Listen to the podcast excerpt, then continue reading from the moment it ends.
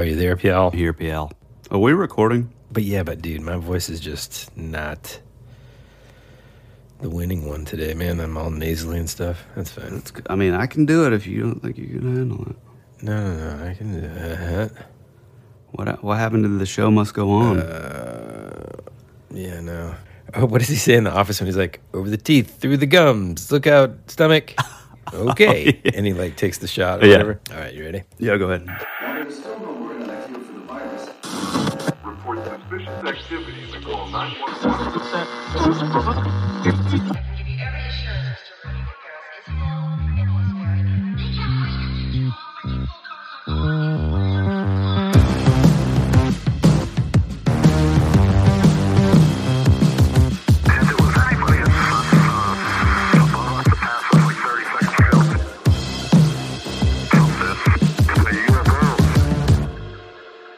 Hey, welcome back to another episode of your favorite podcast, That Would Be Rad. The podcast that majors in 80s and 90s nostalgia, comic culture, all things paranormal, and minors in retro video games, tabletop RPGs, pre internet mysteries, and raising our kids to be half as cool as we were back in the 80s. We are your hosts, Woody Brown. And Tyler Bentz. How's it going, dude?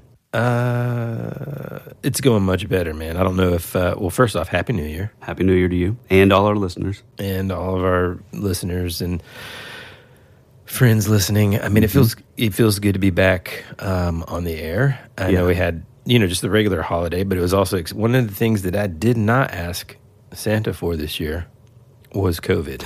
but um, what I found under the tree was a hefty, hefty dose of COVID nineteen For the whole family. Recovering, yeah, Yeah. so I'm still recovering. My wife and I got it. And let me tell you something, folks. And maybe this is like a new chapter in a parenting book or manual that needs to be written. Well, well, how, how- we're working on that parenting book at the moment too. oh, really? Are you talking about you and I are? Yeah, you and I. This is news to me. But basically, a chapter that needs to be written Damn it, out Woody. of necessity is how to parent when both parents are just laid out sick. Yeah. Because uh, that might be the hardest thing about this COVID 19 experience, really. And Mm-hmm. I don't want to make a lot of it because there's a lot of folks that have uh, you know had a tough time with it and stuff. And luckily, man, I'll, I'll be honest with you, one of the hardest parts of it is just the anxiety Mm-hmm. that comes with this um, uh, sickness or whatever. So, all that being said, Well- I appreciate everybody's patience for just kind of like us just being. I mean, literally, dude, I could not do anything. I'm Like, I didn't have the energy to get out of bed. Well, I mean, I almost, I was this close to just calling up Clay and saying, "Hey, man, you just want to co-host?" He could do it, man. I know he could do it. Maybe that's what we need to do and have like a guest host next time one of us is down for the count. Um, Yeah, it is. It so, is. anyway, it is. it is so good to be back. It Mm-hmm. it feels like it's been forever. And honestly, we would have had a show out. yeah, I mean, we have some in the coffer here. Yeah, yeah. We we had one. We were going to come out, but um, as most of you know, we have kids, and our kids are at home. And boy, howdy, it just it was it just wasn't going to work. I mean, they are so loud. Yeah.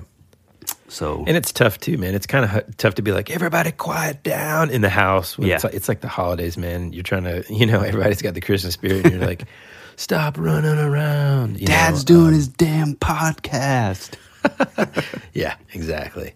Oh man, what did that remind me of? Oh, dude, that scene in Old School when uh, Luke Wilson comes home and he's like, "I've had a long day, an even longer week, and all I want to do." The truth of the matter is, I've had a hell of a day, an even worse month. And the fact is, I got 40 strangers out in my living room, and all I want to do is get some fucking sleep. So I'm sorry, but we're not starting a fraternity. Yeah, yeah, dude, it's the best. And he's like, "All you got to do is say earmuffs to him, and then you can say whatever you want." And he's like, I eh, don't, I don't know why you got to do it in, in front of the kid with the effing. All you got to do is say earmuffs to him. Earmuffs. And you can say fuck, shit, whatever you want. Fuck, balls. Okay, I'm just proving a point. You don't have to celebrate it, right? "Oh man, we're gonna have to bleep that. A lot of bleeping." Yeah, for sure.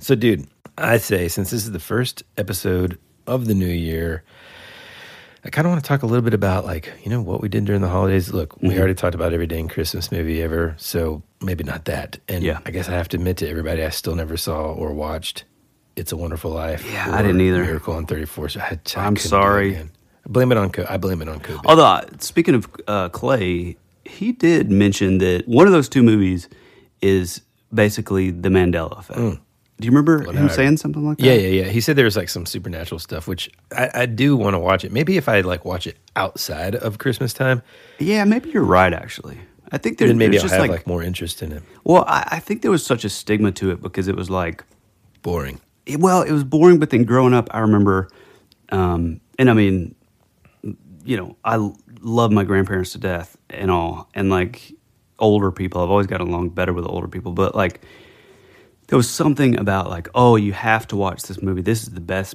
Christmas movie ever made. When you're hearing that from like older people growing up, it's just like, Yeah, and you're a kid, and Yeah. you just got done watching The Grinch, and you're like, "Well, is it the best movie ever?" though? yeah, Mm. it's like, yeah, I'm not watching Like, that. no, movie. seriously, sit down for the next. Here, curl up. We got about three and a half hours, Mm-hmm. and it's just to be action packed. Here's some yarn so you can knit while you do it. Mm-hmm. But man, it is good to be back. Uh, and also, since you're still a little light in the loafers, um, I think instead of going straight in on a topic, which we did have planned, we just kind of decompress a little. Just take it easy, keep your pajamas on, um, Mm-hmm. Yeah, and talk about some cool stuff that that we consumed over the holidays, and some not so cool stuff. Which, Mm-hmm. dude.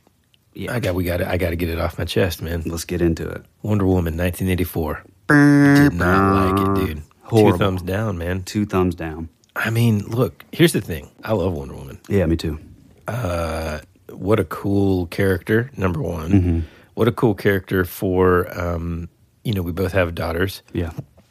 because you know my son's really not into. Uh, he's not old enough yet to just think like Gal Gadot is, uh, Yeah. you know, Mm-hmm. attractive or whatever, and so he just doesn't want to watch any like girly stuff.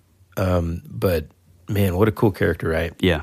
And not to mention that it's like the premise, the the the pitch that they pitched to us, the audience, was Wonder Woman in 1984.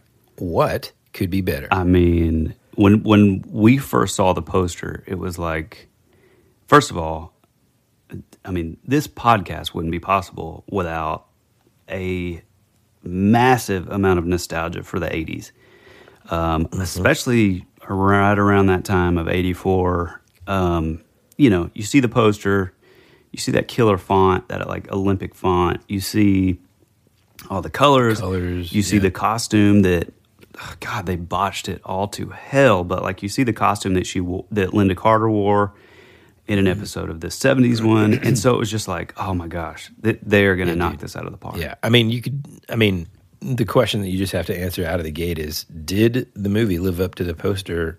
No, not even close. not even close, man. And I think one of the things that forget about like. and We don't even have to dive into it, but we can. Forget about the plot. Forget about the effects, whether or not we liked um, the effects. Forget about all that for a second. Yeah. And let's just talk about the fact that they totally, in my mind, capitalized on nostalgia vibe that shows like Stranger Things and you know all the stuff. Uh, even Thor Ragnarok, right? Yeah. Like that should have been their model. Like if we're gonna do something like this and call it Wonder Woman 1984, it needs to have this overall vibe, Mm-hmm. like Ragnarok did, which isn't set in the 80s, but it had the vibe. Well, I, th- you know, I, I think a lot of it too is like, and and this is what's so great about Stranger Things, um, you know, being set in the early '80s and then progresses over the course of the '80s as a whole. But n- number one, you kind of have a, um, it's almost like you have to. There has to be sort of a genuine vibe of like intention. And let me let me explain that. That means like it, it like Wonder Woman eighty four felt like a very studio decision. It felt like, oh, we're gonna do like a Stranger Things, uh, you know, it's set in the eighties and and it's gonna you know really appeal to that crowd, but yet we're gonna leave out uh, it, it, like anything 80s. anything eighties. I mean, That- that- other than the- shoehorn in like the little like fanny pack scene, that's it. Yeah, that's it, dude. I mean, like that's the most frustrating part. Like it's almost like if you're going to do something and call it Wonder Woman 1984, 1984 needs to be a character almost. Like, you know what I'm saying? Like 100%. that's a great it needs to, to, be it. it, it, needs to be such a part of the story Yeah. that you know the only thing kind of that would remind you every now and then was Pedro Pascal's like suit and you're like well Yeah. okay I guess that's kind of 80s The and power suit. yeah I mean I don't know man it was just that part alone disappointed me so much that it was hard to and I tried man I mean I you know we were so pumped up Mm-hmm. like man it's coming out on HBO Max we're going to be able to see it Yeah. from the comfort of our home we don't even have to pay for it they're just giving it away you know which now makes a lot more sense. Yeah. Um, and I will say too, um, after watching it, I, I you know I thought like, oh well, maybe it's me being a little harsh. Um, I've Mm-hmm. been like a graphic designer for the last eight years or so, and even the intro, it's like the sort of the the effect and like the post, the editing and stuff. It's like you have that crappy like static TV font. Oh yeah, yeah. Like the V, it's almost like a VHS effect. But it just looks so fake because it's like, hey guys, guess what? You can't you can't like pull off like this. It's like th- they. You know what it felt like, man? Well, hold on. They, it felt it's like a tw- okay. It's like they were so still concerned with like making Gal Gadot look, you know, like a. I don't know. It's like everything had to look so perfect, and to me, that that sort of fights the the whole feel of like the 80s because Mm-hmm. Yeah. even like the costuming I thought was awful and they missed so many cool sort of opportunities there. I mean, I did like the the. good God, I did like the. I did like the like the red, white, and blue, the old school. You know. yeah, but even I did like that. but even that was just like Just come on, I don't take know, it man. easy. That's the only saving grace of that movie. But you know what it felt like, man? It felt like someone, like a studio head, Mm-hmm. said, or not even a studio head. Maybe it was Patty Jenkins. Maybe Patty Jenkins says, "I have this incredible idea. I want to set it in the '80s." And then she's so far up the chain that once it gets down to the design and art department, these kids, they're like 20 year olds. That's what it felt like. It felt like a 20 year old was like, oh, okay, cool. This Set is- in the 80s. yeah, this is what the throw 80s in are. a yeah, throw in a distorted like glitch uh, effect, and there we go. We're done. What? yeah, yeah, that's exactly right. And it's just such a shame, man, because they could have done so much. Like I said, man, I really think they should have used the, that '80s time period as as a character, not just kind of like a a reminder that Mm-hmm. was done via like one or two lines of dialogue and or thirty seconds of a scene. You know, Right, right, yeah, yeah. I mean, I, the the only thing that I thought was like sort of, I thought Pedro Pascal was, he was pro- he was definitely like the most '80s, you know, Mm-hmm. thing. I, I like I like the attempt that they used um, on uh, Kristen Wiig to play her up as the um, almost Janine character. Yeah, yeah. God, in Star so Wars. funny. I was just about to say that. Um, I like that. That's that's an '80s Star Wars? You mean uh, Huh? Ghostbusters? A Ghostbuster. God, did I just say Star Wars? yeah. Man, I love Janine in Star Wars. She's so good. Yeah. Um, but I, you know, I can appreciate that.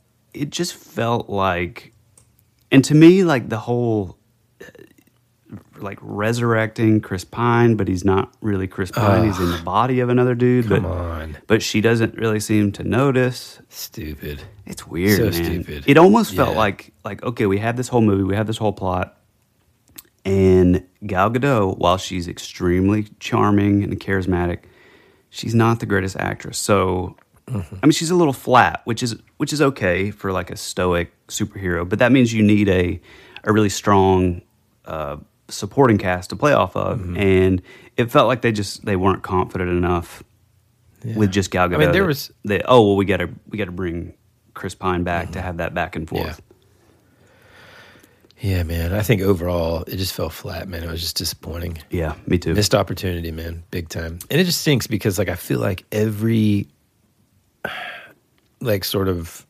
uh spin-off movie that that DC's made oh, they just cannot get it in right. this universe, not not like the Joker, but in this universe, Mm-hmm. they've just you know, it's just they're not they're trying so hard. Even like last night, I'm laying in bed, can't sleep. Turn on um Batman versus Superman. Mm-hmm. And as I'm watching it, it's like some I, I and I completely forgot this, but it's like somebody says the F word. and I'm like, Yeah. what? Like you you you're trying so hard to be like dark and edgy, Yeah. But it's like, dude, I don't know. You know, I don't know how long it's been since you watched the Christopher Nolan trilogy, Oh man. but he did not have to do that. Nope. you know and it was dark and it was like heavy and i don't know man it, it just like it feels cheap it's the same reason like we used to talk about when we were writing songs all the time you know there's certain songs where a quote unquote bad word Do you, by the way, real quick, do you say curse word or cuss word? what did i just say You said i bad said word. bad word curse i don't usually say either but I say um, cuss word, but cuss yeah a lot of people say, cuss curse. word. I've never said curse. Which random thought because of that. I loved in Fantastic Mr. Fox whenever they Oh, replaced bad cuss. words with like the word cuss. He's like, "What the cuss are you talking about, dude? That's brilliant." Oh, it's so good. Um, anyway, go ahead. Go back. yeah, like we just felt like it's a cheap and easy road to use cuss words in anything. Although, although we art, we did we would have a few cuss words here and there, Yeah. but it would be it has to fit the the the vibe and serve you know like the there's song. this yeah exactly like the the part of that Oasis song where he says um you know wipe the shit from your shoe I Mm-hmm. don't know why I always thought that was cool whether it's the alliteration of the shit and shoe or whatever Yeah. um you know th- I think there's moments for it but even just I just feel like DC has a lot of trouble I mean to me man Aquaman was one of the worst movies I've ever seen we just, I mean, we just literally, I remember him. like being in the theater and just being like, "My God, this is like he's eating a rose right now, folks." yeah, there was some. Uh, It's just embarrassing. I mean, honestly, though, as weird as this sounds, I actually I think I I enjoyed uh, Aquaman more than I did Wonder Woman. Yeah, yeah, probably. But I mean, you know, you go from remember the first time you see Aquaman, he's like he's slamming this Jack Daniels bottle down, waves Oh, are crashing amazing, all around him. The he just White Stripes so. Mm-hmm. bad to the bone. Yeah, and then. So that's that's oh okay cool and yes Aquaman movie is going to be great. They've taken this character that kind of seems like a little like uh, you know not really that cool uh, that swims with dolphins and stuff, Mm-hmm. and then they've made him into this like Jason Momoa, like just bad to the bone Pacific Islander like Yeah. dude, and you're like, okay, this is gonna be amazing. And then you watch the movie, and he's eating a rose. Yeah, I mean, how does it get, dude? These are monster. The same kind of stuff blows my mind with some of Marvel, some of the choices Marvel makes. These are gigantic companies, man, with with property that is so old, and there's just a ton around them. How do these things get passed, man?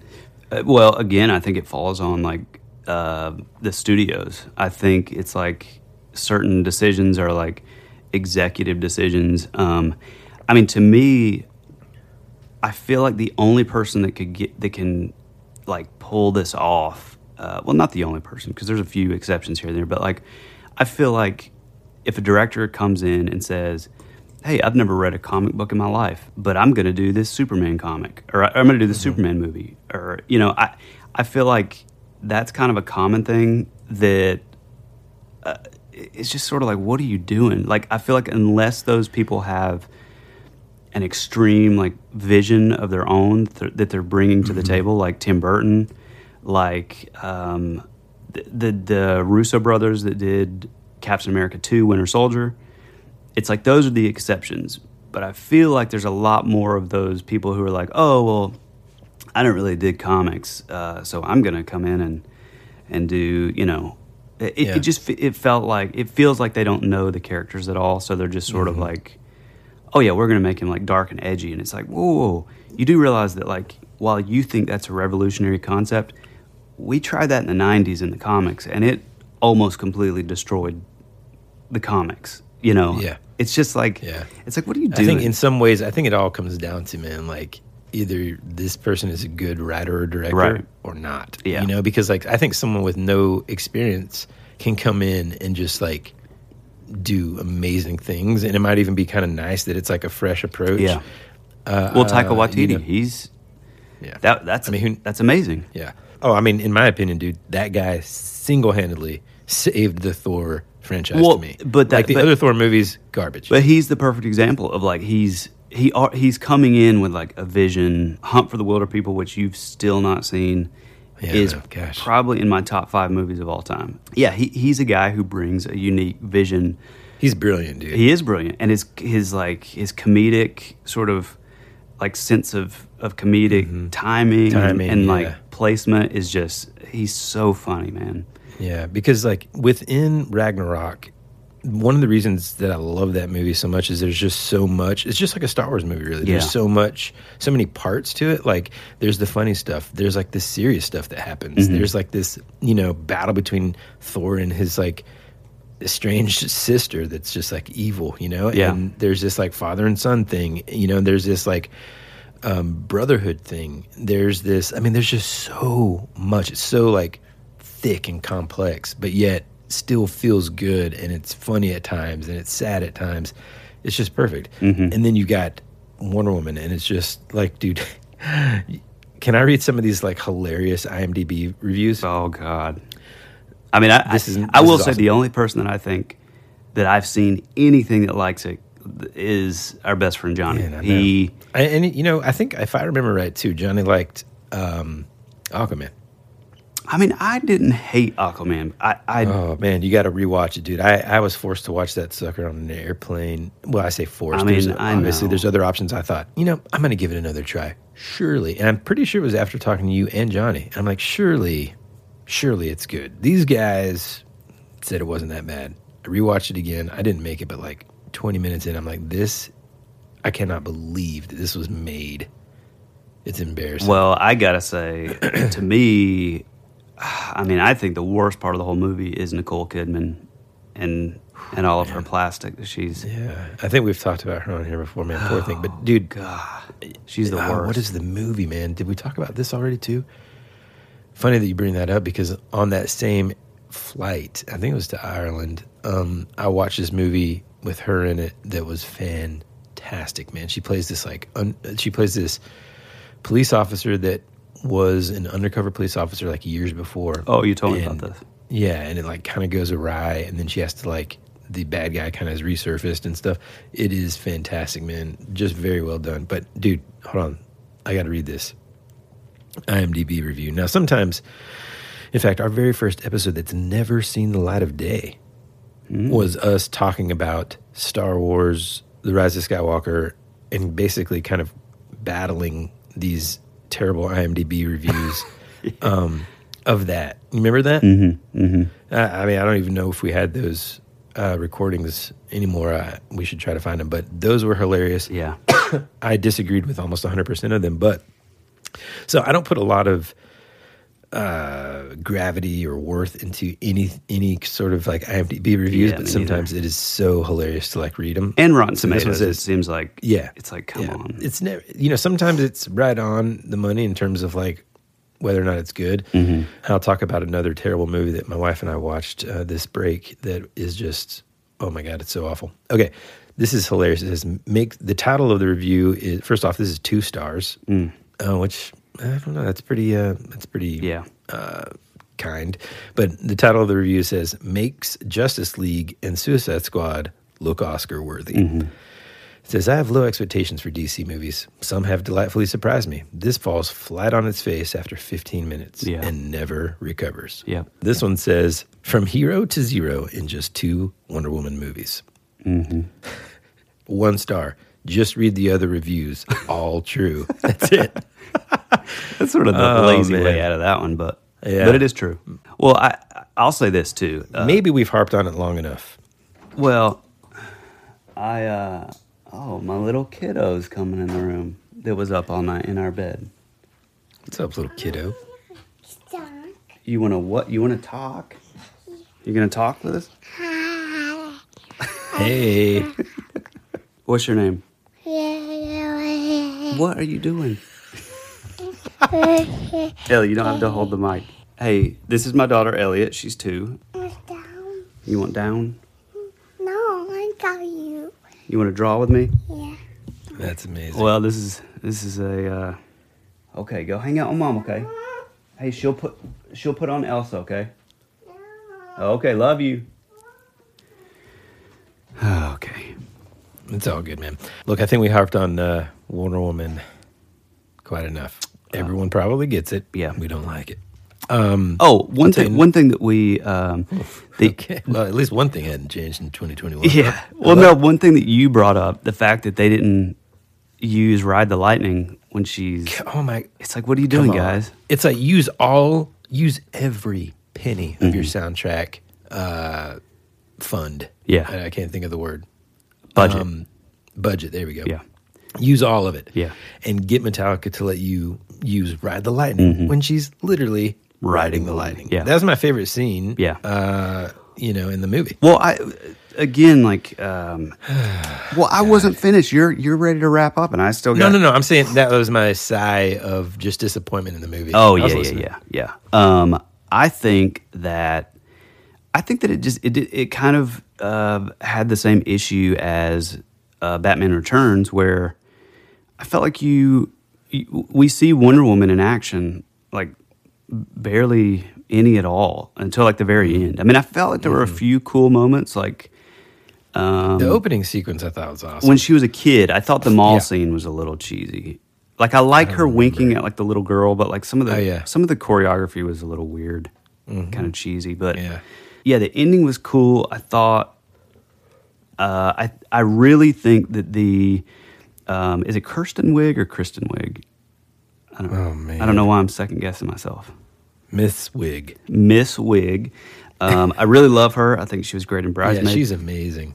I felt like she did not utilize any of that charisma that she has on other stuff, Yeah. which kind of leads me to like to look back at the director. It's like, Yeah, I know, man. And here's, dude, here's this kind of gets into where I get a little nervous because she. hey Woody, hold on just a second, buddy, hold on. Hey baby, you're gonna have to go, buddy. No. I think this would be a great time to take a quick break and hear a fabulous word from our sponsors. After these messages, we'll be right back. When you need mealtime inspiration, it's worth shopping Kroger, where you'll find over 30,000 mouthwatering choices that excite your inner foodie. And no matter what tasty choice you make, you'll enjoy our everyday low prices, plus extra ways to save, like digital coupons worth over $600 each week. You can also save up to $1 off per gallon at the pump with fuel points. More savings and more inspiring flavors make shopping Kroger worth it every time. Kroger, fresh for everyone. Fuel restrictions apply. Your brain needs support, and new OLLY Brainy Chews are a delightful way to take care of your cognitive health. Made with scientifically backed ingredients like Thai ginger, L-theanine, and caffeine, Brainy Chews support healthy brain function and help you find your focus, stay chill, or get energized. Be kind to your mind and get these nootropic chews at olly.com. That's O-L-L-Y.com. These statements have not been evaluated by the Food and Drug Administration. This product is not intended to diagnose, treat, cure, or prevent any disease.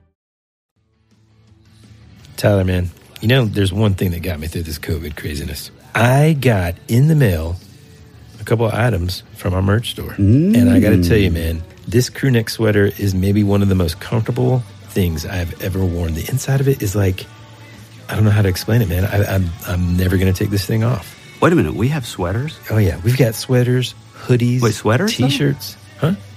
like knit sweaters. swe- sweatshirt. Come on. Dang it, man. Okay. Just go with it. I Go. mean, you know what I'm saying. Sweatshirts. This sweatshirt is the most comfortable thing I have ever put on. I also got this like really cool trucker cap that says B Rad on it. I mean, Mm-hmm. I think if people haven't already, they need to go check out our merchandise store. They can find it at shop.spreadshirt.com slash that would be rad. So again, that's shop.spreadshirt.com. That would be rad.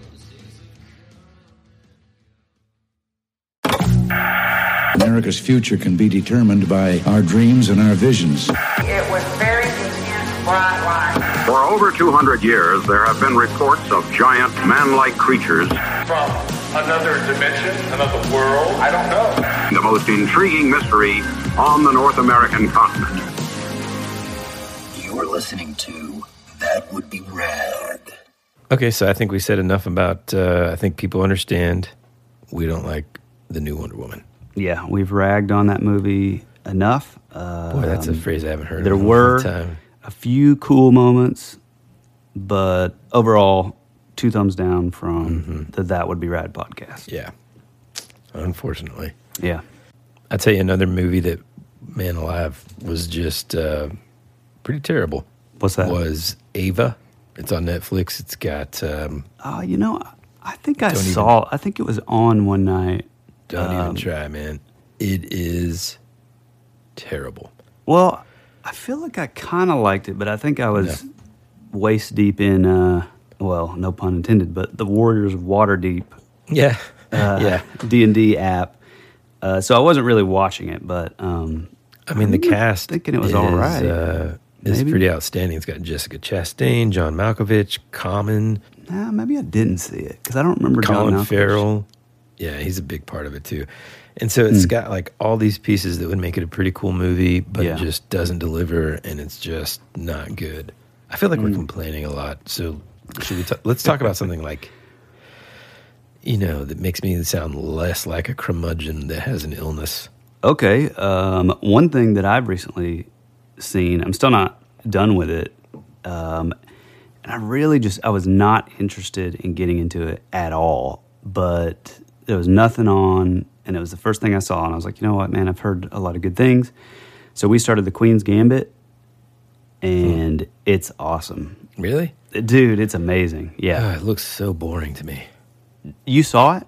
No, I, I mean, oh I, no no no! Just it. It just just yeah. looks so boring. dude. That's what I thought too. Man, it's it's really cool. No, this is this is. Um, I I can't think of what the what the lead girl what what else she's been in, but Oh man, a ton of stuff. She's awesome, man. yeah, was she, is in, uh, amazing.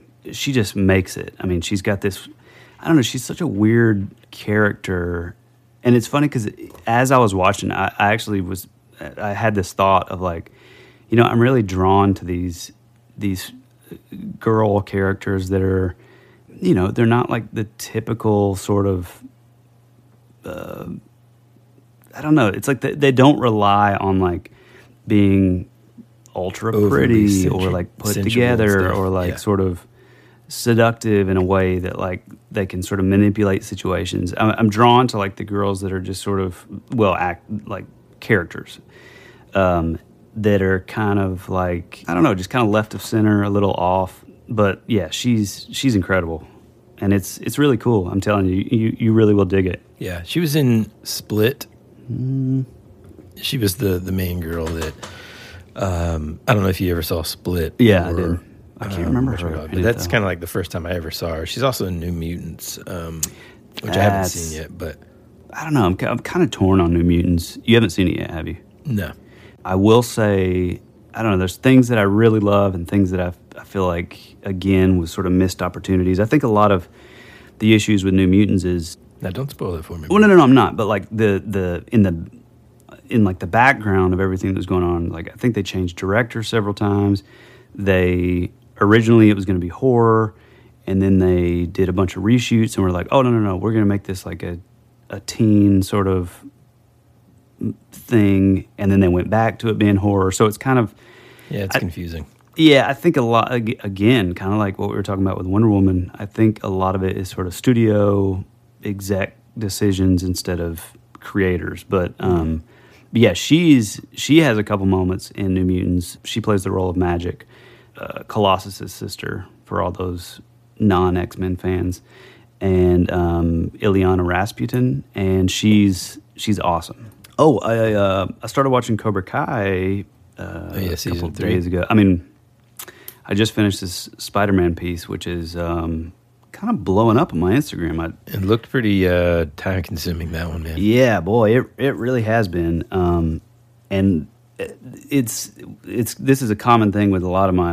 my artwork. There's like a ton of detail, so it takes forever. And so, you know, if if say a piece takes 12 hours, like solid 12 straight hours, Uh-huh. which usually they they take longer, but um I will hate that piece from hour 1 until about hour 11. Eleven fifty nine. and yeah, and then I'm like, okay, this is this is kind of coming around, but um, but yeah, I and I and I realized that um, wow, I've never done a Spider-Man commission or even a finished Spider-Man drawing, just in general, In my general, whole life. Yeah. So yeah, when you said that to me, I thought I, that's the first thing I thought of too. I don't think I've ever seen you No. um, draw Spider Man, which I, f- I think. Uh, I think I don't know. I think there's some you did it really really well. I, I love you. your uh, your take on it. you know, it's interesting too. Uh, a question that I had as you're talking about it is like, Mm-hmm. do you can you move from like let's say you have this Spider-Man piece that you're working on,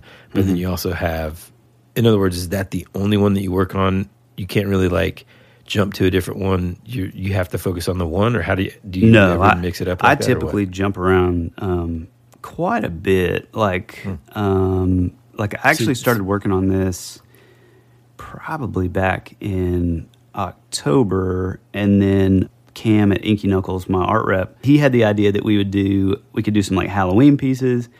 And it was super, super kind of him. He um, he didn't. He's like, you know, I, I won't take a cut, but we'll do like a Halloween thing. And I think it'd be cool if you guys did a couple of uh, if you guys do some like Halloween theme pieces. So I did some um, some Hellboy pieces, and then for my friend uh, Benno, he's like a art collector who has some incredible stuff. He's he's out of Atlanta. He's the one who um, paid for the the Bride of Frankenstein piece. Mm, Um, mhm. So I started on I started kind of the prelims of this Spider Man all the way back in October, and then I kind of have bounced around. I think I did a cover for Dark Horse or Image. I can't remember. Like when Um, you okay, you're just opening up more questions for me. So Sorry. when you have something that you're working on like this, Mhm. like how do you make sure that somebody didn't spill coffee on it, or like do you put it in like a special? Yes, I actually, um, I kind of ended up getting these these like they're called like flat file cabinets, um, Mhm. and I ended up Oh, kind of okay. uh, just going for it, and I think it was actually a gift from my wife Courtney, which is really nice. Another quick question for Okay. you along these same lines. Okay, when you're when okay, so you have this commission, you know you're going to work on Spider Man. You Mhm. kind of know like, I mean the. Do you kind of like sketch out in your mind or on paper like the general idea and then just put in all the details later, or are you kind of just like sort of how we would write um, in the band sometimes, where we would just kind of put pen to paper and then just let it go? No, I'm sadly no. I mean, with songwriting, that was a gift that both of us had. Mhm. But um, with this, I'm actually, I feel like if anything, this is sort of, uh, sort of like a, a negative of mine is that because I'm so like sort of detail oriented, and there's so many sort of, um, it's like when the Spider-Man drawing came in, it was like, oh, you know, I- think I feel like your average artist could be like, oh, cool, I'll just knock this out in a day. But for me, it's like I labor over these things for days and days and days and days before it even gets to the main, the finished product of actually drawing the, the piece. I mean, I have pages and pages and pages of Different uh, like just like web poses and patterns and, like, oh well, I want stitches on this part, and I want like yeah, but dude, don't don't yeah, but don't beat yourself over, uh, up over it, man. Because the end result for someone who can't draw like that, that's the thing. For me, I'm always fascinated, extremely fascinated, I should say, by the things that I just I just don't have Mhm. the skill set. You know, Yeah, so whenever I'm looking at this stuff, um, I, I'm I'm viewing it through like, man, you know, like golly, like all the all the detail. I mean, that's part of my favorite stuff in your art is like the extreme detail. Now, what's funny is, and I don't know if we have mentioned this before on a different episode, but like I didn't know, like I just I don't know. I I- figured that there was just like you're just drawing this with a pen, and then you go in and sprinkle some magic. I, I I don't know. I didn't know that you're using like these freaking brushes, and so Yeah. every single small detail Mhm. is literally done by hand. And I just I feel like, and maybe this is my ignorance, but I just feel like that's just not happening as a whole in No. the comic artist, you know, industry. Right? I, I don't Yeah. know if people are still using brushes on all those little details and I don't say that in like a negative way on anybody that does it the way that they do it. I just mean it in a way of like that's a really cool way Mhm. to sort of you know separate yourself and your work from the from the uh, the pack because like if you look at your stuff or if people go to your page and um, look at that stuff, Mhm. dude, it's immediate apparent like how much time is invested into every single small piece of whatever. And so for for like someone looking at it like myself, objectively, dude, it's so fun to like look through the work and Mhm. and and then notice all these little like things. You know what I'm saying? Yeah, yeah. It's really cool. Yeah, yeah, and that's that's part of um, that's the stuff that I really kind of get into too. And so I, I guess I made it. So I've always drawn. I've always been. I always wanted to be a comic artist. I was accepted to the Joe Kubert School out of high school. I had a free ride at SCAD back when it was only the Savannah College of Art and Design. When it was only in in Savannah. Now there's like you know there's one in Atlanta. I think there's a couple more, but you know I've always drawn.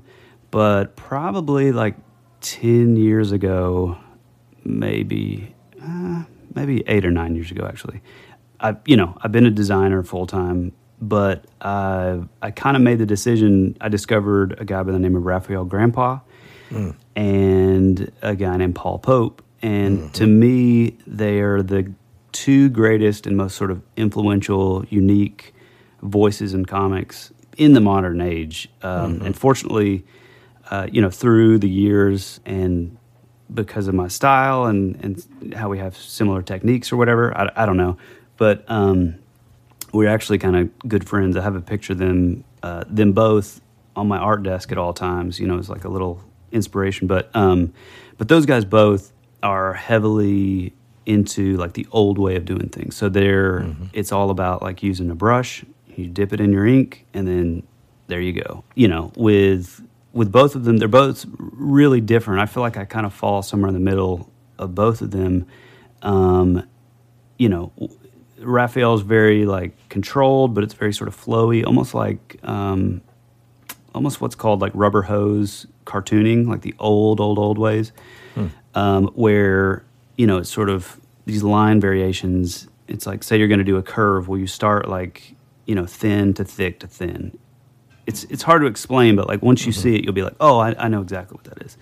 Um, and so I love that. And then you have Paul Pope, who is sort of he's very like rock and roll and um, uh, which he would laugh probably hearing that, but he's very um, he is like the guy that you were talking about earlier, where it's just this sort of like you know stream of consciousness. Um, He just can just go, and he's amazing. He's like a it's kind of like what you'd think of like a jazz musician, where he just Mhm. he just kind of like lets the brush go. Like he'll send me um, like pencils of something he's going to work on, and him and I are kind of similar in our pencils. Like I hate my pencils. I think it's garbage, and honestly, they're just a way. It's just a vehicle to get me to no matter what's here. I just want to get to where I can just use use my brush. You know what I mean? Yeah. Um, and he's a lot like that too. It's just these loosey goosey pencils that kind of don't make any sense, but they make sense to You us. Yeah, it's like okay, Yeah. I need. I know that like I'm going to do outline this, of this, a story or something. You know, it's just like little scribbles and notes that wouldn't Yeah. make Yeah. sense to most, but to the to the creator, it, it makes sense. Yeah, yeah. Which I mean, as far as that goes, I guess it's similar to like the old notes we would take. Oh my gosh, for man. songwriting. I've just I mean, had I mean, and we do that with songwriting. I mean, I've got this notebook too, just for the podcast. Man, it's just like the most Oh, yeah, random too. stuff. But yeah, for all those nerds out there, I use uh, Yasutomo um, or Yasutomo uh, Sumi ink. It's a uh, Japanese company, and actually Paul Pope is the one who turned me on to it. I use uh, Raphael 8408, number three, four, and two brushes. They're uh, a French company. Um, They look I so cool too, man. We're gonna have to post some pictures of them. yeah, yeah, yeah, yeah. really, we will. really cool. um, I use Eon artboards. Uh, they're out of Tennessee, I think. Uh, so South representing. Um, that's the only Bristol boards I use for everything. And um, yeah, I oh uh, deleter screen tone. That's that's I, and what's funny too is like like I said earlier, I'm I've been a designer for years. Um, you know, so my wife uh, was lovely enough to get me the big Cintiq tablet for Christmas Mhm. last year, which is amazing. Um, and you know, I do a ton of stuff digitally and for like branding and a bunch of different stuff uh, as a designer. So it's always good to like, as much as I think that stuff's cool, I could it just I could just never replace the feel of having a paintbrush and dipping it Mhm. in ink. You know. That's so cool, man. Yeah. So so cool. Well, I, which is kind of which oddly enough, uh, as a guitarist, which you and I both are guitarists, but as a guitarist with like pedals, um, it's kind of the same uh, philosophy. It's like it's just there's something about like that analog, like individual stomp Yeah. boxes. It's funny, of- man. Throughout the whole, I mean, any, I mean, I would say for the most part, any songs that we wrote and stuff like my, I, you know, my my stuff was always kind of like the. Um, the aesthetic sort of feel. For the most part, I was relatively like what we call like barefoot in terms Mhm. of like pedals. I had like my tuner and, um, you know, every now and then I'd have a variation of some fuzz pedal. And did I um, think we may have had like a delay at the very At the very end, man, I started yeah. getting into like a lot more stuff for sure, Mhm. and and it was fun. But you know, there's just something about the the the hot rod deluxe, man, that just Yeah. on its own plugged directly into that thing, and then the sound is just exactly what I needed. You know, the combination of my hollow body guitars Yeah. and Yeah. this amp was As- just exactly what I always wanted. You know, And I was gonna say it's funny because I hate that amp. Mm-hmm. I use like a matchless style boutique amp called a Thomas, which is built Mm-hmm. here by a guy named Butch Thomas in Georgia.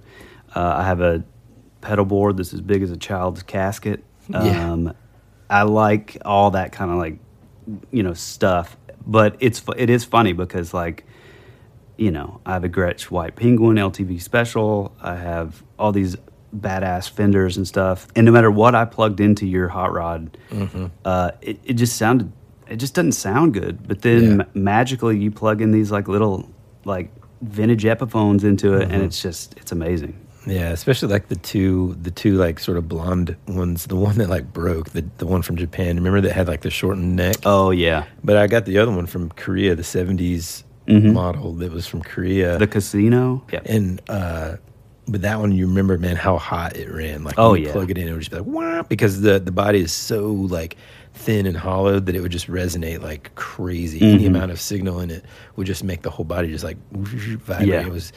You know, in the studio with the, I think the only time we used it for anything was the feedback intro to going into that song Mona Lisa. That's the Oh, only time yeah. it, it appeared on record. Otherwise, it was just too like volatile. Dude, speaking of that, do you remember?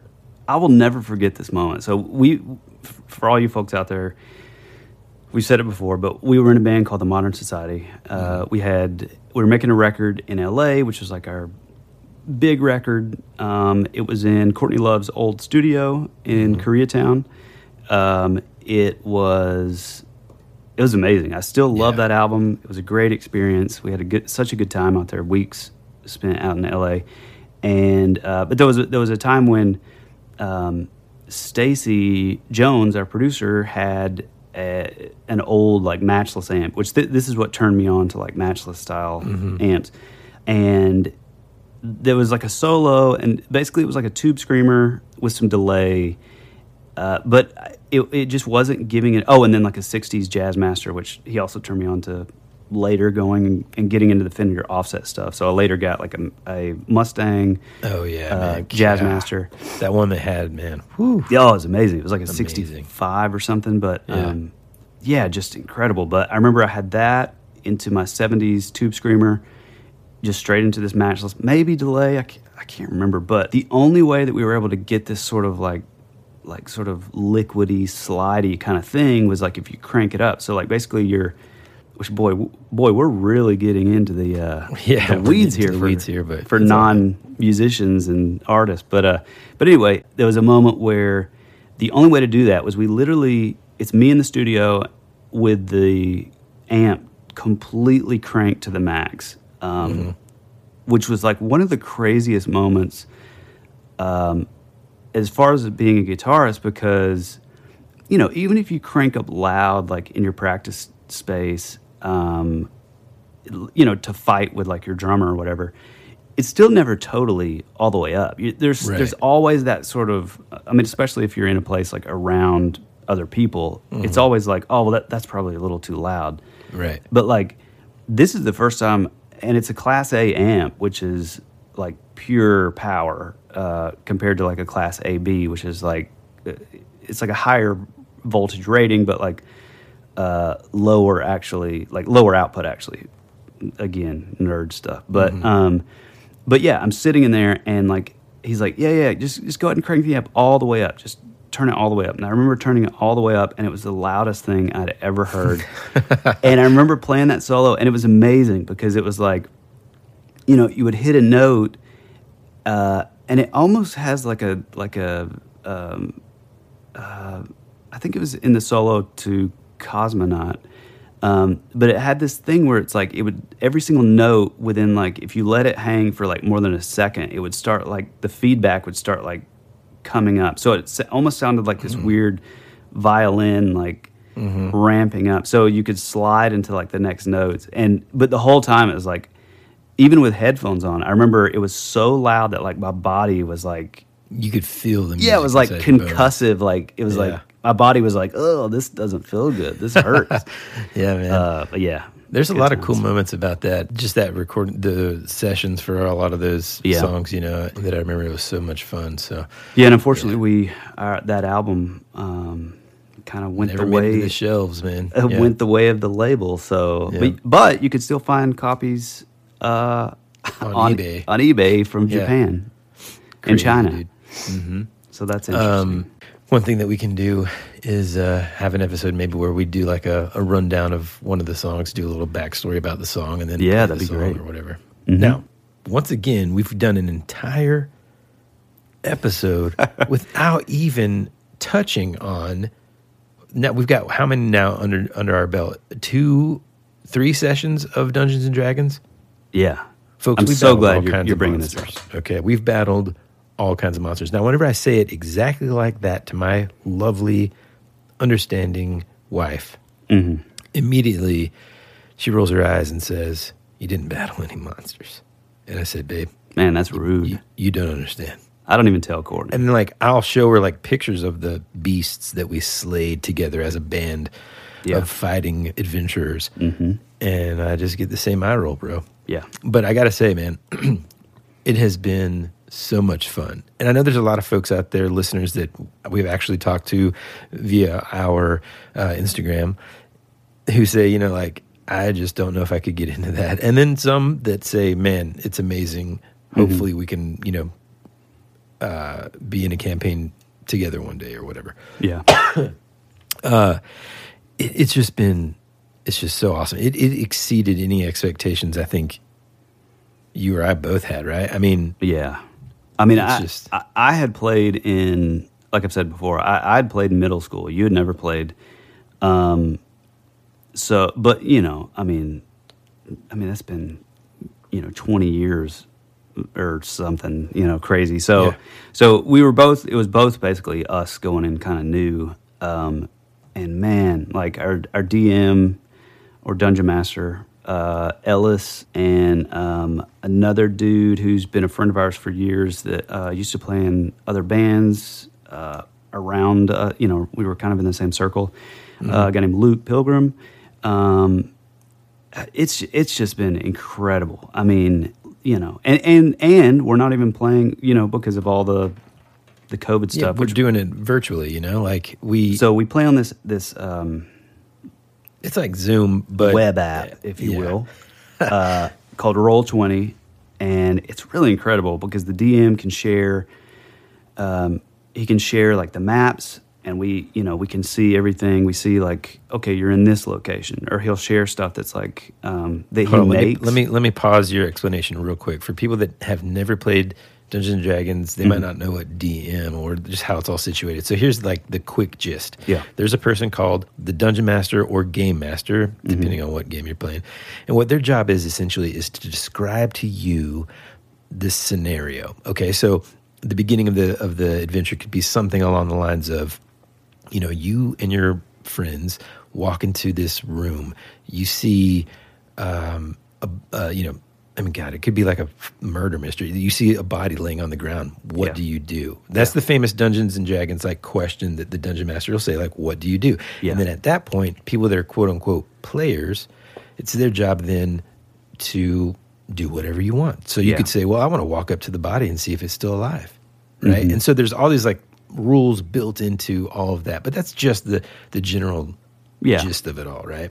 Yeah, and, and the, these are called role playing games uh, also for all the newbies out there. Um, and you're, you know, in the beginning, you have what's called a session zero, where you you create your character, you roll dice to, uh, you know, to see if certain what your attri- abilities are. And yeah, if certain attributes and abilities and feats and stuff are higher or lower depending on what you roll, like with your with the dice.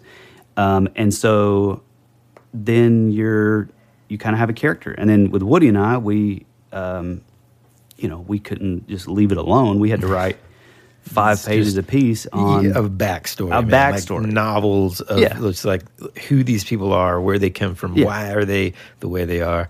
Yeah, I mean, because our characters have to have motivation and they have to Mm-hmm. have intentions, and and uh, so yeah, it's it's really cool because you Mm-hmm. can kind of do anything. Um, And there's like this rule set that exists to be able to do anything. And you know, all, like when Tyler's talking about like rolling the dice to figure out what your attributes are, you know, these are numerical based attributes. And so whenever you come across, whenever you come across, um, Across. Geez, what am I? You've done that before grader? lately. No, I've never done that. It's like a pet swear you have. Whenever you come across these um, anything, then certain things and how your player actually is able to interact with whatever that scenario is is kind of dependent on those numerical values, right? So you couldn't say like, oh, I've, you know, there's this forty foot wall in front of me. Um, I I leap over it. And it's Yeah. like, well, yeah, you you can say that, and then you'd have to make a certain type of dice roll, Like a to see if- dexterity roll. yeah, if, if or an athletics check or whatever, Yeah. to see if you do have the physical ability to do that. You know, chances are you probably don't. But so there's all these like rules kind of that exist to kind of control whether or not you know you are able to do that. And so because of those, it kind of kind of kind of guides and directs the, the story a bit. But for people that are like creative in any way, whether that's you know film, acting, music, writing, whatever, this is like a dream. it's amazing. I mean, it's just so much fun. You get to do it with your friends. You know, it's the way that we, you know, virtually right now hang out with our our buds, um, Mm-hmm. and and you know do that. Now, all that being said, there's a faction of people, my wife being one of them, who My just just don't get it, and that's Yeah. okay too. You know, I, I understand because even just saying all this stuff out loud, I'm like, my God. Our, our listeners are like, geez, these guys are legit dorks. Well, they, But- they probably turned the podcast off. yeah, we're into earlier. But it is it's it's a lot of fun and I think it's a great way to just, you know, use imagination and, and go into these like worlds and stuff. And and again, they don't always have to be fantasy based, you know. There's Oh, there's a ton of them. different there's just so many different ways to do it. And at its simplest form, um, you know, I watched we talked about these guys the other day, but there's a couple YouTube accounts that I watched before I started getting into this. One of them is like the Dungeon Dudes. Mhm. Um, Yep, another guy is like uh, WASD twenty or whatever. Um, Still never remember hard, tough, difficult name. Uh, change it. Um, and then, um, God, there's another guy.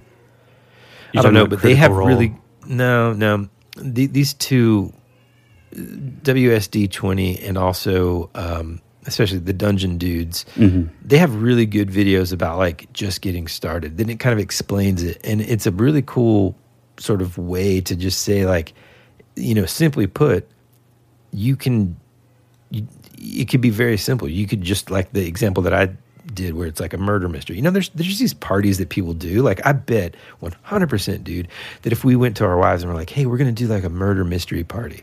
Yeah. You know? Right. They'd be totally into it. You know, they Mhm. get a glass of wine or whatever if that's what they want to do or, or whatever and then we have to like figure out who the killer is. Guys, that is Dungeons and Dragons. Yeah. That is, is. role playing, you know? So, Yeah. All that to say it's been a lot of fun man and, Yeah. and like both of us will get done with like the game and you know that takes like four hours Mhm. and we just like get back on the phone and we're like dude how whoa It was man, amazing. can you believe like i almost died and then Yeah. you know, Well, and it's just and that's the cool thing about it too is hell uh, right keep keep going. No, i don't even know what i was gonna say it's fine dude it's fine Um, it's funny because Woody and I uh, are both pretty. It's weird because we're both like, oh, we're artists and we're free spirited and blah blah blah. But then at the same time, we're like highly sort of controlling and obsessive about things. Mhm. Um, so on the one hand, you know, it's like we've sort of crafted these characters and like, oh man, th- this guy, you know, he's he's easily going to take out this, and he's easily going to be able to do this, this, this, this, this. But then there's still that like, you know, a level of chance that's involved um, with rolling the dice, and you could be the greatest character of all time, but you roll You a roll a one. a one or a two or three, and you know you're terrible. So yeah, it's like imagine, you know, it's like imagine having like the greatest warrior of all time, Mhm. and you're like, yes, man. Look, we've got this army ahead of us. Um, what is that movie where like Brad Pitt plays um, Odysseus or whatever? Oh, what is that movie called? Troy. Okay, he's like the mo- Oh, like one of the most movie. Oh man, but dude, his his like group of soldiers were just so bad at the bone, Mhm, right? mhm. And there's Agamemnon, Agamemnon. Agamemnon was like Odysseus, and he shows up, and they you know pit their strongest against Brad Pitt, and he just runs up and just one thing, and the guy falls, and it's just like yes, right? Mhm. Imagine doing that with a spoon. yeah, or just like the equivalent of like rolling a one would be like Brad Pitt walks up, and the other guy just like knocks him the hell out. Yeah. you know, or you're like running like this big triumphant run. You've got your blade out. You're about to take the dude, and then you you trip on a tree root. Yeah, exactly. And and like that happened to us, dude. Like Mm-hmm. that happened. Like Tyler's character is this like super cool like elf who has like these crazy. He's a blade are singer. really getting into this, aren't we? We, I mean, I think, I mean, we're but there. anyway, his character is this like killer like elf who's got this power where it's just like. Anyway, he's like very powerful and and has these like cool like spells that he can use to like enhance battle and stuff. Okay, Mhm. whatever. And we're all excited about you know one of our first sort of battles, and then like the rolls that Tyler did Oh, God, to roll for horrible. damage were like three, you know, out of like twenty or something. You know, it was just I'm just it was terrible. I'm just thankful that we that I finally had a, some comeuppance with the rest of the group because the first time we got together, I mean, I don't think I rolled above a No, a and we seven. gave you so much grief too. We're like, well, real cool, man. Yeah, way because to come along. because I another podcast that I I'm really into is called D and D Optimized, and again, if you don't like D and D, just go and cut it off because I don't know how much longer this is going. But anyway, um, it's really cool, and it's all about character build, ugh, character builds, and Mhm. um, you know, like kind of crunching numbers and like, oh, you, you need to get this item, you need to get this feat, so that you can. I mean, these there's dudes out there that like, I mean, they get really really technical into Mhm. it. I mean, basically like accountants Yeah. for a game. Yeah. And so, you know, I I've listened to that and I created this character called a Blade Singer and um, you know, they're kind of like a wizard in a way, but you're an elf who's trained under um, you know, uh, as an apprentice under another blade singer. So you kind of have like all these spells, but they're crafted around like magic. Mhm. Um, so you're a wizard, but you're not really a wizard. You're able You're to like, a battling wizard, kind of. I- yeah, I but you're know. like whipping around the battlefield, just Mhm. slicing people up with like, like a, you know, like a magic, like a shadow blade. It's like Mhm. a kind of like a lightsaber. If It uses the magic to enhance your like battle ab- battle abilities, right? And yeah. so, so this has been like a really powerful character. All everything online is like, oh, this is like one of the most underrated, powerful characters ever. Um, blah blah blah. And so I'm hyping this thing up so much. Just so much. Like it's the only, it's just wait, guys. Don't even worry about it. You know, and my character is like this little dwarf because I don't know, I just I wanted to be a dwarf. Mm-hmm. And he's what's called a cleric, and a cleric uses basically like divine magic to Mhm. heal everybody else. So he's like kind of like a support guy. He's like the medic. He's like the battlefield medic, but I built mine to Well, have a little bit like a more priest, too, attack. almost. Yeah, yeah, exactly. So he's like a guy who really believes in the God, well, really believes in God, and ha- feels like he has this divine purpose to Mm-hmm. help his friends in battle because the the battles that they choose to fight are divinely influenced, essentially. Right. Uh, so he's like the chaplain and the medic. so Yeah. uh, well, so and, and your character also has an ability in brewing beer. Oh yeah, which is awesome. You know, he's kind of like the uh, what's the guy in? Uh, he's like Friar Tuck in Robin Hood. Yeah, that's he's like, that's that's a good one. Yeah. but a lot more strong, powerful, and a little bit more like uh, grumpy probably than Friar Tuck. Yeah. he's not like a you know roly poly kind of guy. Mhm. But anyways, Tyler's just building this character up. Like our expectations are above and beyond. Like we're like, oh man, we've got nothing to worry about. We've got our buddy Luke who's playing this um, huge half orc barbarian, like Which tank is really, badass. Which I mean, he's he amazing. is- Yeah, yeah.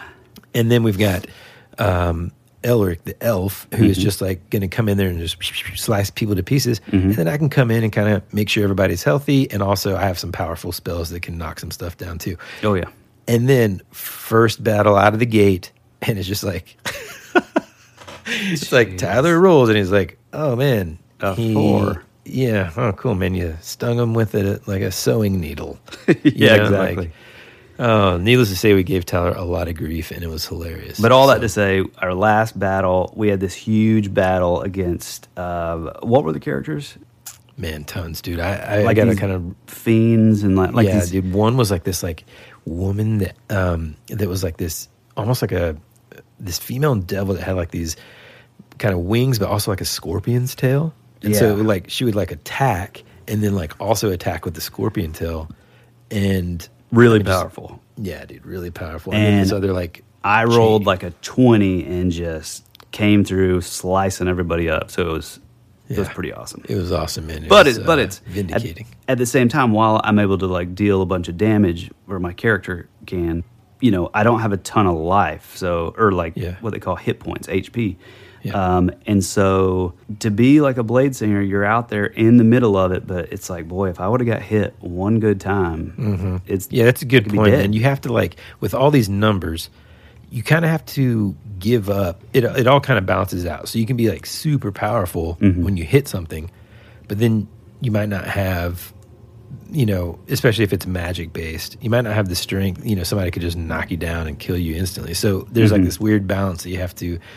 And that's part of what Tyler was talking about in, in terms of like creating the character and kind of like sort of optimizing it mathematically Yeah. to be balanced, well balanced, um, because Mhm. you never know what you're going to come up against. Because that's another thing. Like the the dungeon master, or game master, has planned, you know, a basic outline of the areas that you're going to be, the things that you're going to potentially come across in terms of battling or or talking to or whatever. yeah, And um and so you don't know that though as the player. And so as he's describing the scenarios, sometimes you might not run into the things that he had planned or you know, so Well, to go ahead or tell- you tell might just about- run into this like poor little dude that's in this like circle of hell that you try to intimidate by holding over a river of lava and don't think about how as you get close to that river of lava, Lava's it's gonna hot. not only burn you, but burn this guy. And we basically like trying to intimidate him, holding him upside down to tell us like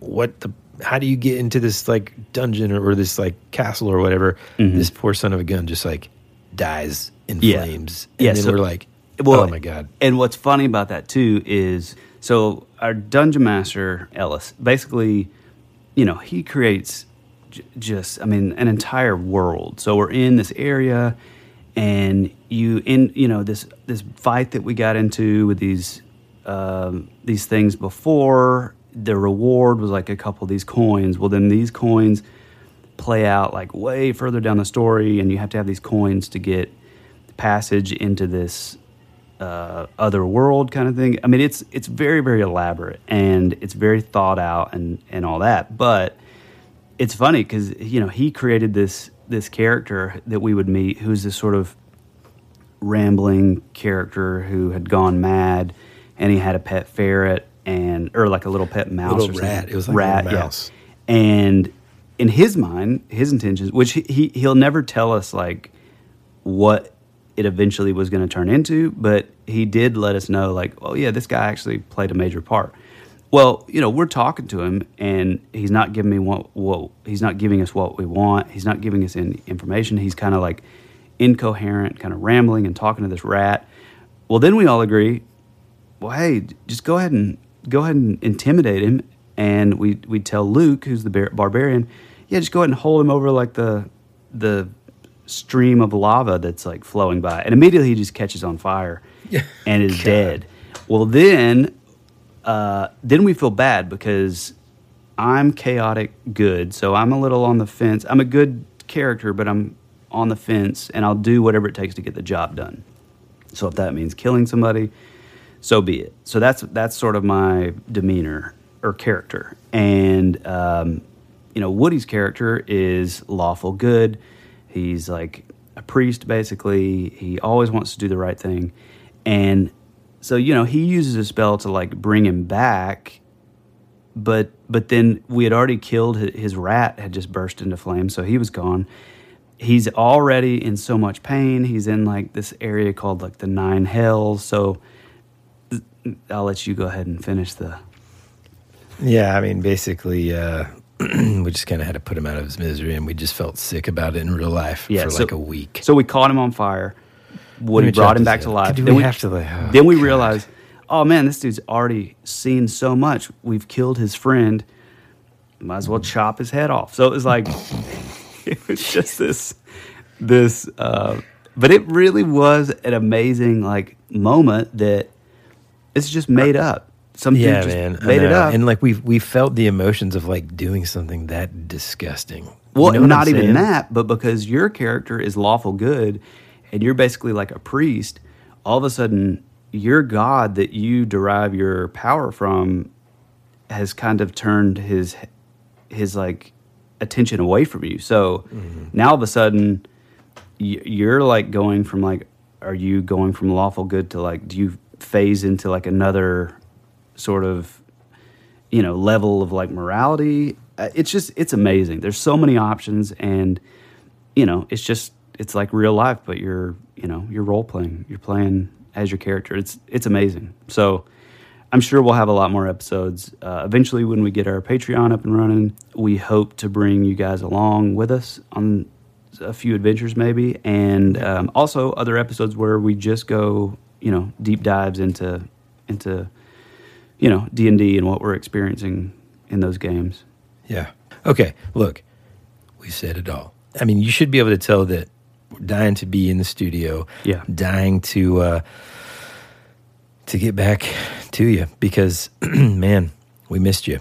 And I, um, well, I'm certainly thankful that I'm on the mend, uh, having battled COVID in my house, my wife and I both.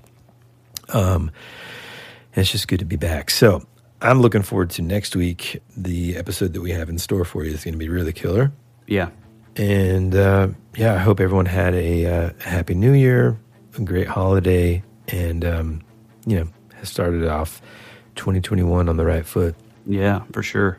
Yeah, uh, you can find us at uh, our Instagram page. That would be rad. If you have anything you want to talk to us in private, you can send us DMs or send it to that would be rad pod at gmail.com. Uh, we love you. We appreciate you. We thank you for coming back. We're glad to be back. Um, And, uh, you know, it's going to be a good year. And uh, we're looking forward to it. So, as always, be rad. That's the way it goes.